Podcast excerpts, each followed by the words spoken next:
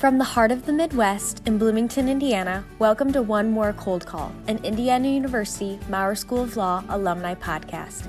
Each week, over a casual cup of coffee, Dean Parrish meets with accomplished alumni from around the world and from all walks of life. Over a season of episodes, we hear from law school alumni who have unique stories to tell about the unfolding of their professional lives and the lessons they've learned along the way.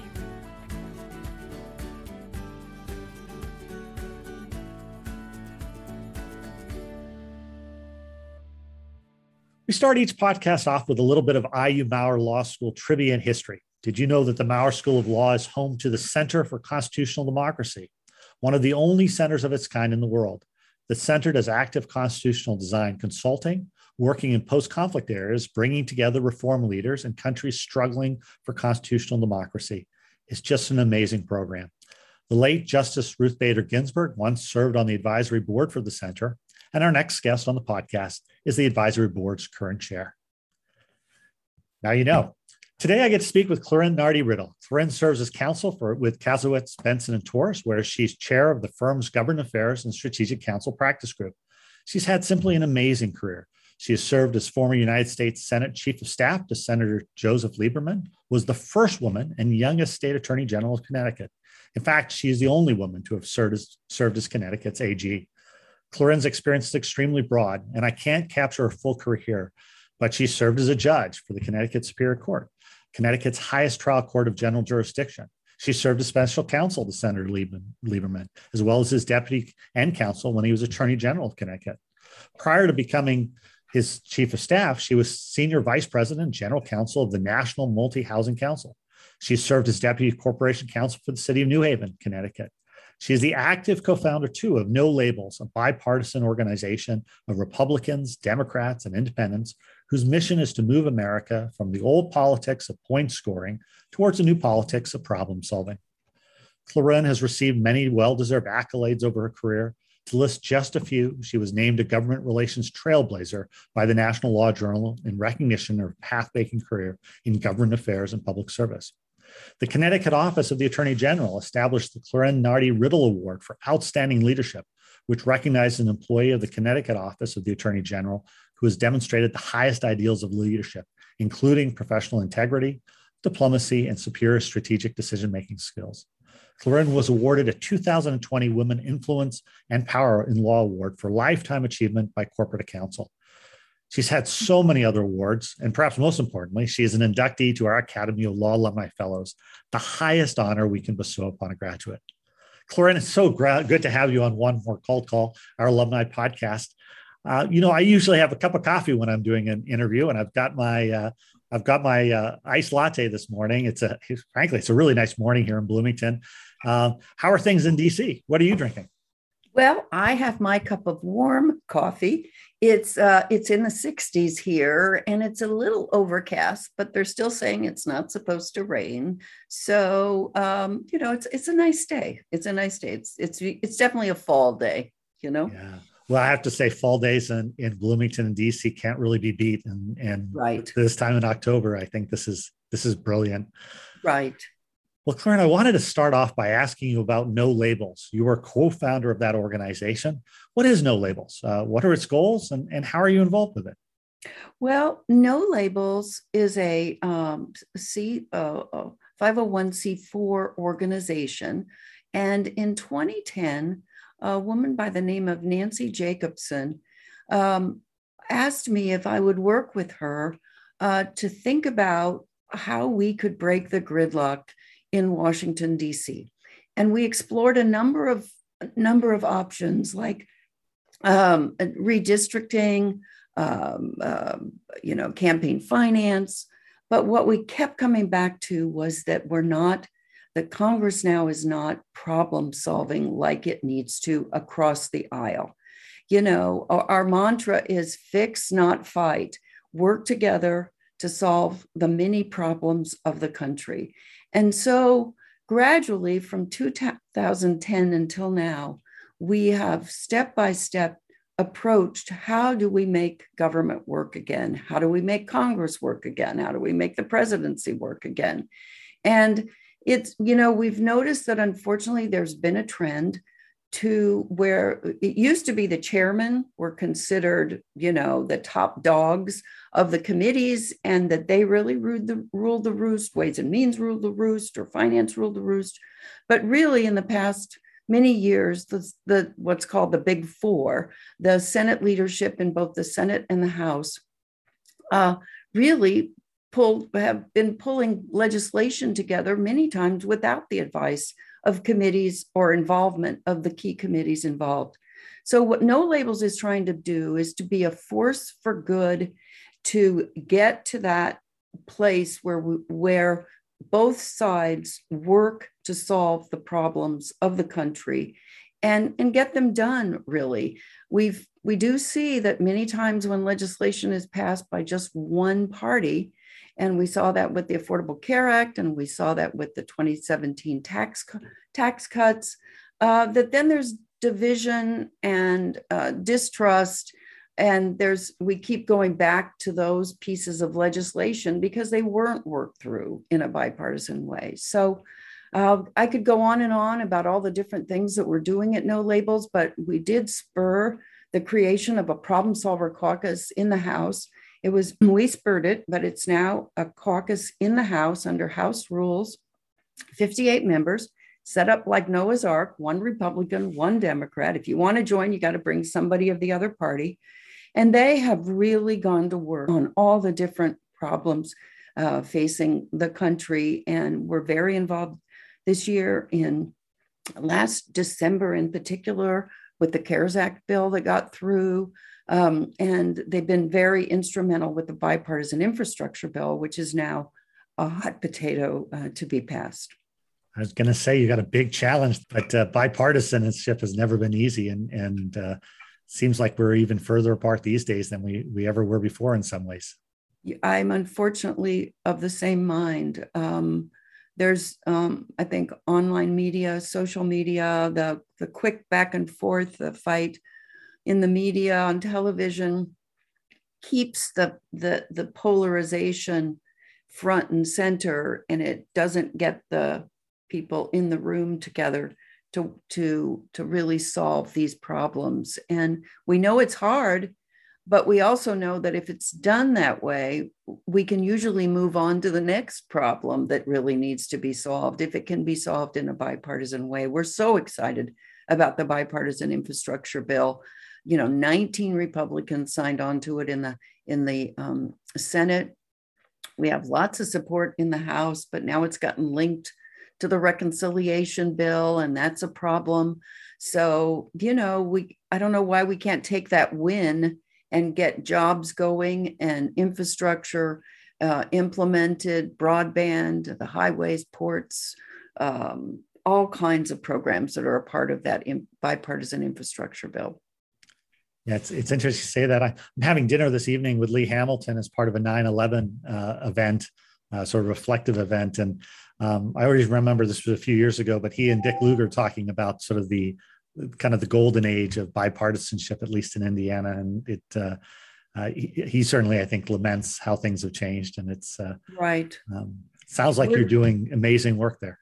Thank you. We're very, um, we're, we're very determined to try every avenue to make this work. And, um, you know, there's some that want third parties more involved, and there's others that have other proposed fixes. But ultimately, you got to get people in the same room focusing on solving. We have so many problems in this country that need to be addressed. And his Congressman Hamilton was a wonderful example. The 9 11 Commission was a wonderful example. I wrote a op ed recently about the January 6th Commission urging it to be set up like the 9 11 Commission because we really do need an independent look at that. Uh, hopefully, this commission will do some good work, but there's nothing like the work that he did um, in, with uh, Governor Kean together and that leadership that he did to, to really inform the country about what happened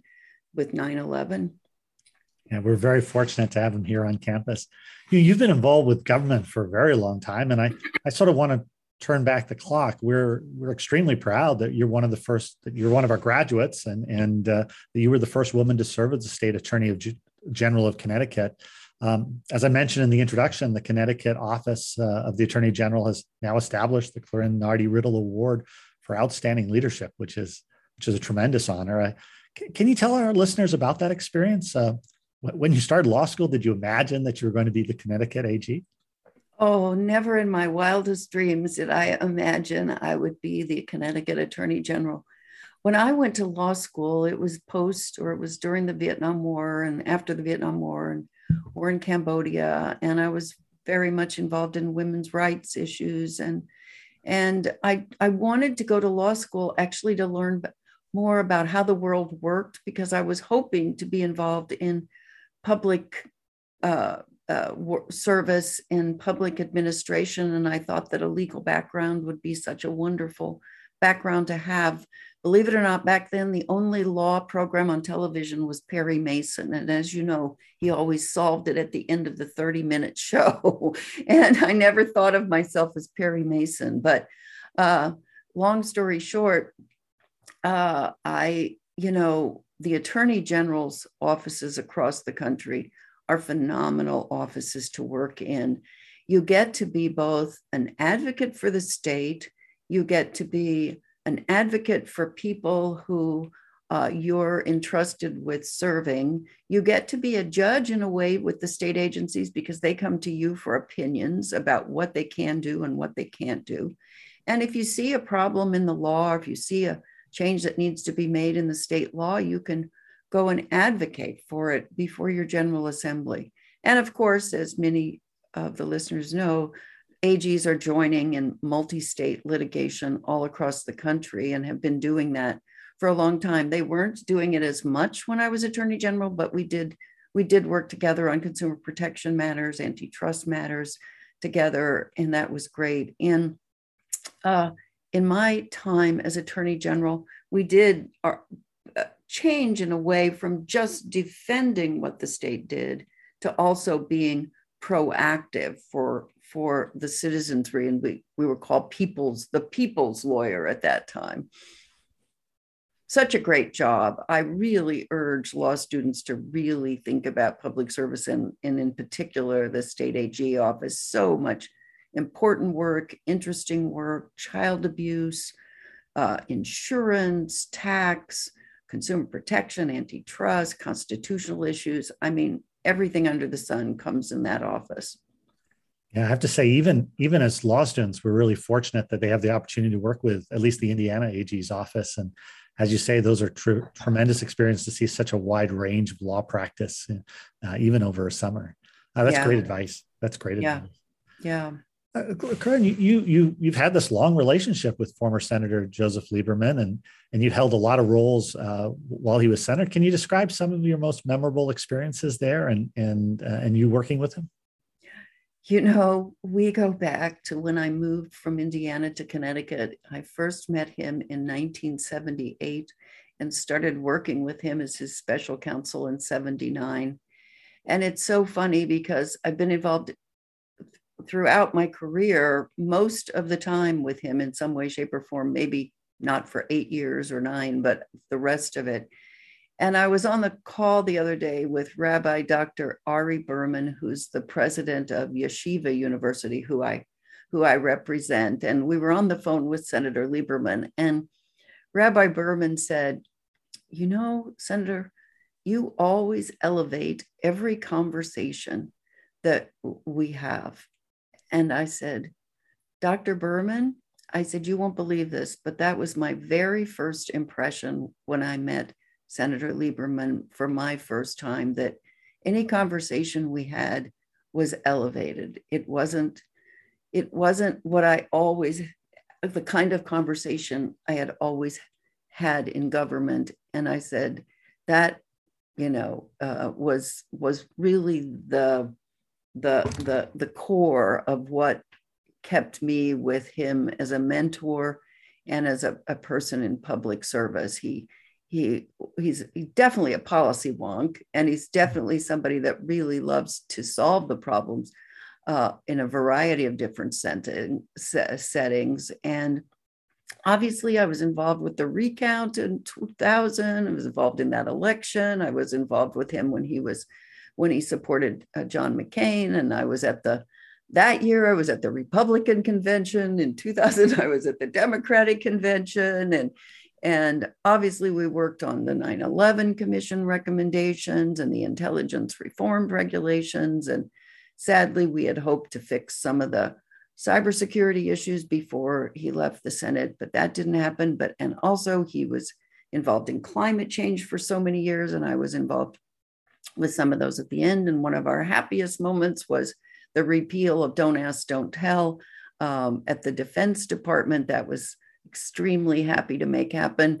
Um, and so, you know, I could just, there's just so many stories, but the real story that comes through is his character and his leadership as a public servant and how he did put the public uh, uh, and serving the country ahead of ahead of party. I mean, you know, people can differ about how to approach problems and um, but he and he always valued that. And so all i can say is it's wonderful to work with a wonderful public servant who really um, cares about uh, the problems that we need to address.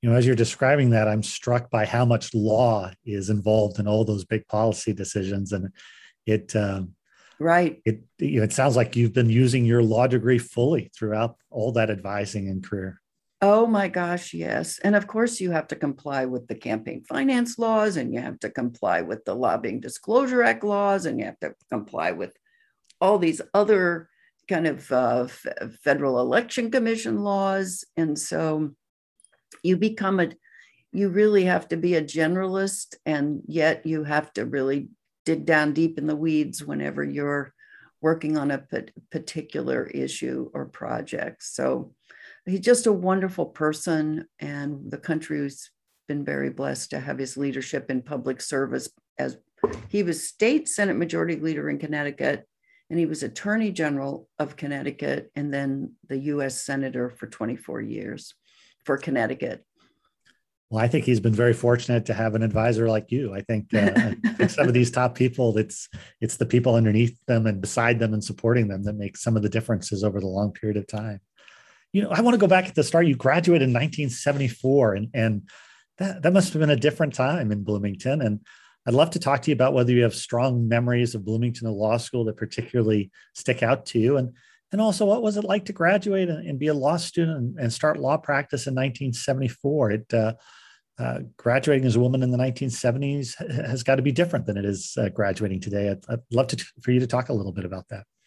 Yes. Well, thanks. I have so many fond memories of IU. As you know, I was an undergraduate mathematics major, so I was blessed to be on the campus for four years before I was at the law school. So I got to take advantage of the, the beautiful woodland campus and all the all that's IU offers the little 500 and the and all the different things at the auditorium that we used to all all do IU sing and all the other things. And and so I have just wonderful memories of the Memorial Union and the law school. And uh you know it was an interesting time. I remember in law school we were drafting the first we helped draft the first Title IX program for Indiana University. So you know that really does take us back. And we were we were probably the largest group of women in the law at that time in 74 i think we had maybe 20 in the class and that was a lot. And um, you know before us it was like three four five maybe in the classes ahead of us. And and it was an interesting class because there was a lot of women that had just come from undergrad and then there were a number of women who had taken breaks in their careers and then they'd come back to law school after that. So they was they were a little older uh, than those of us just out of undergrad. And um, I was very involved in the women's caucus uh, at the law school. Of course, we created one um, because we wanted to get together and talk about what we were all experiencing. And yes, there were faculty that still told uh, locker room jokes uh, in classes, and we didn't like it, and we told them so, and we would hiss if that happened, and um, you know. Uh, we ended up having a meeting with the faculty once about involving more uh, students in general in the committees of the law school and and uh, some of the things that some of the women were were facing in the classes and uh, so during the, the uh, law school experience that was interesting. And then when we started applying for positions we we learned that you know uh, notwithstanding that we thought we were definitely treated with in, meritoriously. In other words things were based on merit. You worked hard. You got an a in a class. You you know you you you you know we all through school we had succeeded. And then then we start interviewing for jobs and we find out we're asked questions like are you planning to have children? Do you ta- do you take contraceptives? Uh, boopity boop are you willing to be in trusts and estates? Do you really want to be a litigator? You know you get asked you got asked all those questions back then because the eoc really hadn't issued guidelines on many of these things back then. They had kind of worked up to doing it but they hadn't really formal, formulated in regu- regulations and you're sitting there thinking yes i take contraceptives. Yes i'm planning to have children but i'm a serious career person too and i want to have that. So what what a number of us found out was that public service at that time was more open uh, to women and didn't ask those questions and didn't expect us to stay for five, six, or seven years or more and give our whole life to a law firm. And so many of us then went into public service. And my first job was working for the Indiana State Legislature Legislative Services Agency, which is the agency that drafted legislation for both Democrats and Republicans. A Republican could give me a, a, bill proposal in one ear, and I'd have to keep it confidential, and a Democrat could come along and ask for the same thing, and I'd keep that confidential. And if they both got filed, then they both would see that they were both interested in that same same bill. But long story short, um, all the women that were in our class found positions, but it they had some hurdles to jump over to get there. It's it's great to hear how you've been working across the aisle, even from the very start of your career. Uh, you, when you yep. look at the law school history, you know, in some ways we were a trailblazer back in the 1800s. You know, our first woman graduate in 1892. There was only, I think, I think I read only eight public universities that accepted women at the time and then right. a long period of time to see major change. And as you say, it's not until the 1970s that we start seeing an increase in the number of women to you know critical mass. Uh, you know these days we're we're nationally it's more 50 more than 50 percent women going to law school right now, and uh, um, you know we're proud. I, I, think we're the only law school in the country that has partnerships with all the women's colleges and um, scholarship programs.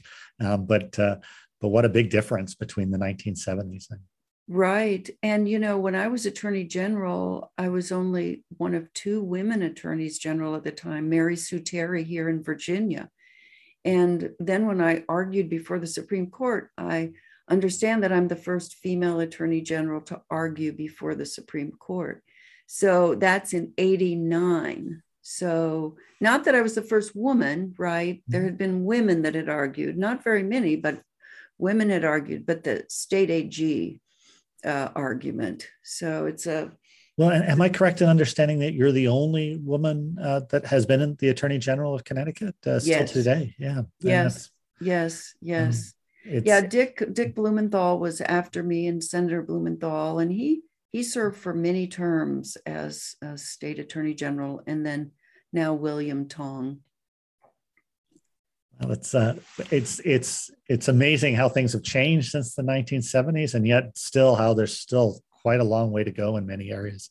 Yeah, um, we have a women's AGs group, and it started out at a small table, and now we've got a somewhat bigger table, but of, of formers and current women AGs, which is wonderful. But we still have some states where there hasn't been a woman AG, and um, and clearly not two. so we've still got some we've got some roads to cover yet.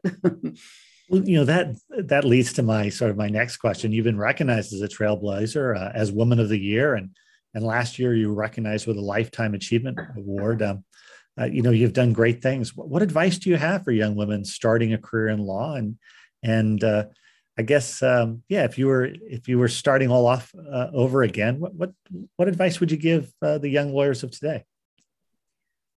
You know, I'm on the Women Initiatives Committee at the law firm, and it's interesting to hear the younger women what their challenges are, and they're not um, too unsimilar from the standpoint of, of managing family and work that many of us faced many years ago.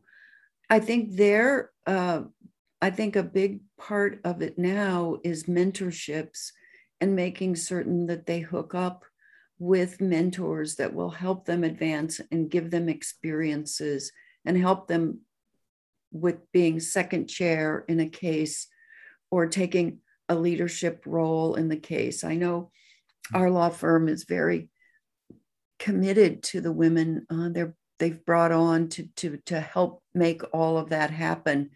But um, I guess, I mean, I think what I will say to all all attorneys and, and women too that you want to pursue those things that interest you and public service is a wonderful career and you get to really can feel very proud of the of the work you do but also uh, litigation in, in the private practice is is extremely interesting. And um, I've enjoyed watching some of our young litigators take over cases and just take those depositions and get get the case all prepared and and be successful work over overnight and um, and just get those TROs and other things going and so I just think it's really good I think what's happening now, it's a little bit different than when I was graduating, and why I got the questions that I was asked back then is that many times if you went to a law firm, that was your job for your life.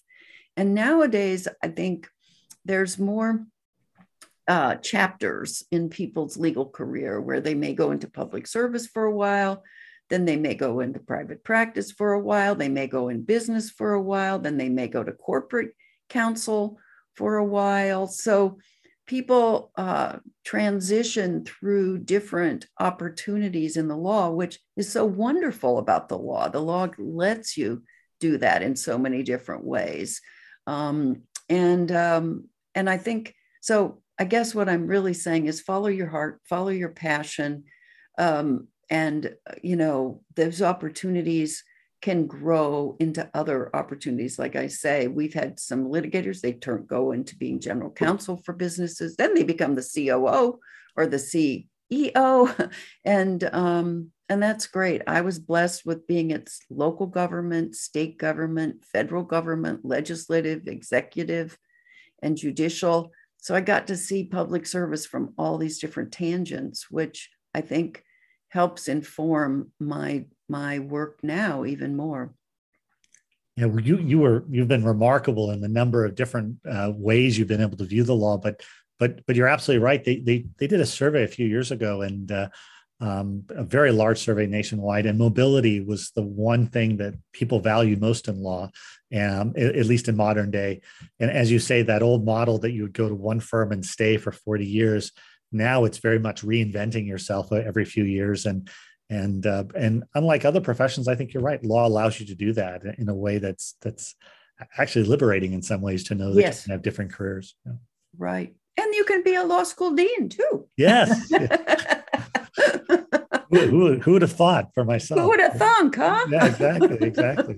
well, no, I've been very fortunate myself to to have had the same sort of uh, been blessed to be in uh, in different places at different times.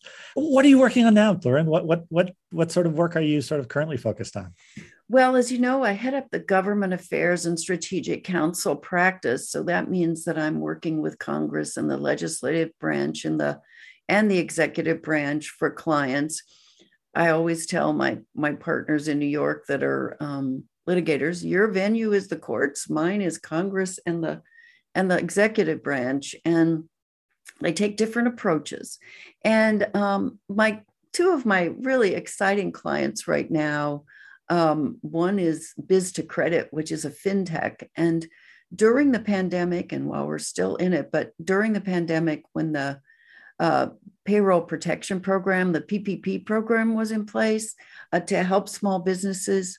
Biz2Credit applied to be an on-tech fintech lender during the pandemic and really helped so and I helped them become a, a lender. I mean, we had to do a huge uh, it was a huge undertaking to get that that done because they had their traditional lenders and um, the fintechs ended up helping so many small businesses stay afloat during the pandemic. And and i was just i'm just so proud to work with them because they they took it all so so seriously to help the small businesses. And um, they could do everything online. So they were remote and um, able to you know without with social distancing and all that stuff to help people get their loans and the second one is that i'm working with a uh, with a uh, power company called Talen energy and uh, they have a nuclear power plant susquehanna in pennsylvania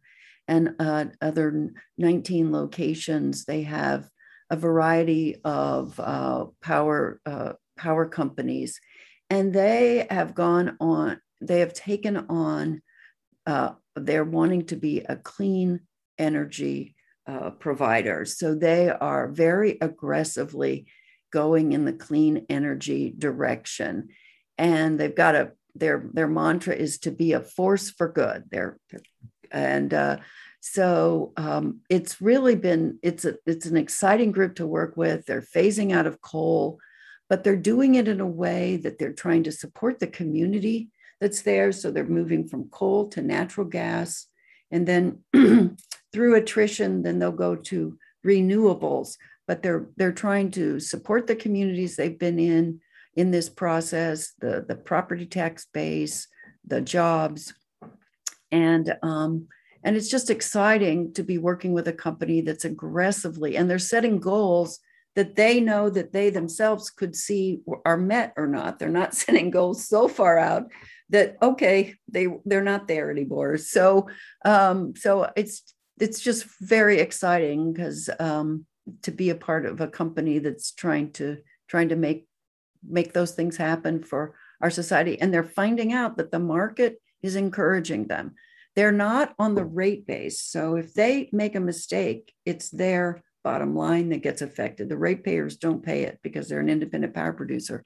But um, what's really exciting is that they're uh, the market is seem it seems to be encouraging them, and they've got an ESG uh, program um, that they have implemented too. So um, anyway, I'm very very proud to be working with this company too. Sounds like you're continuing to do fabulous things. Lauren, I wish we had more time because uh, we could go on for a, for a long time. We keep these podcasts fairly short, but thank you for all you do for the law school. You've been a friend of the school for such a long time, and and great to be able to spend uh, a few minutes with you this morning talking about what's been really a remarkable career. Um, thanks for joining one more cold call this morning. Thank you, Dean. It's been a pleasure. Well, thank you.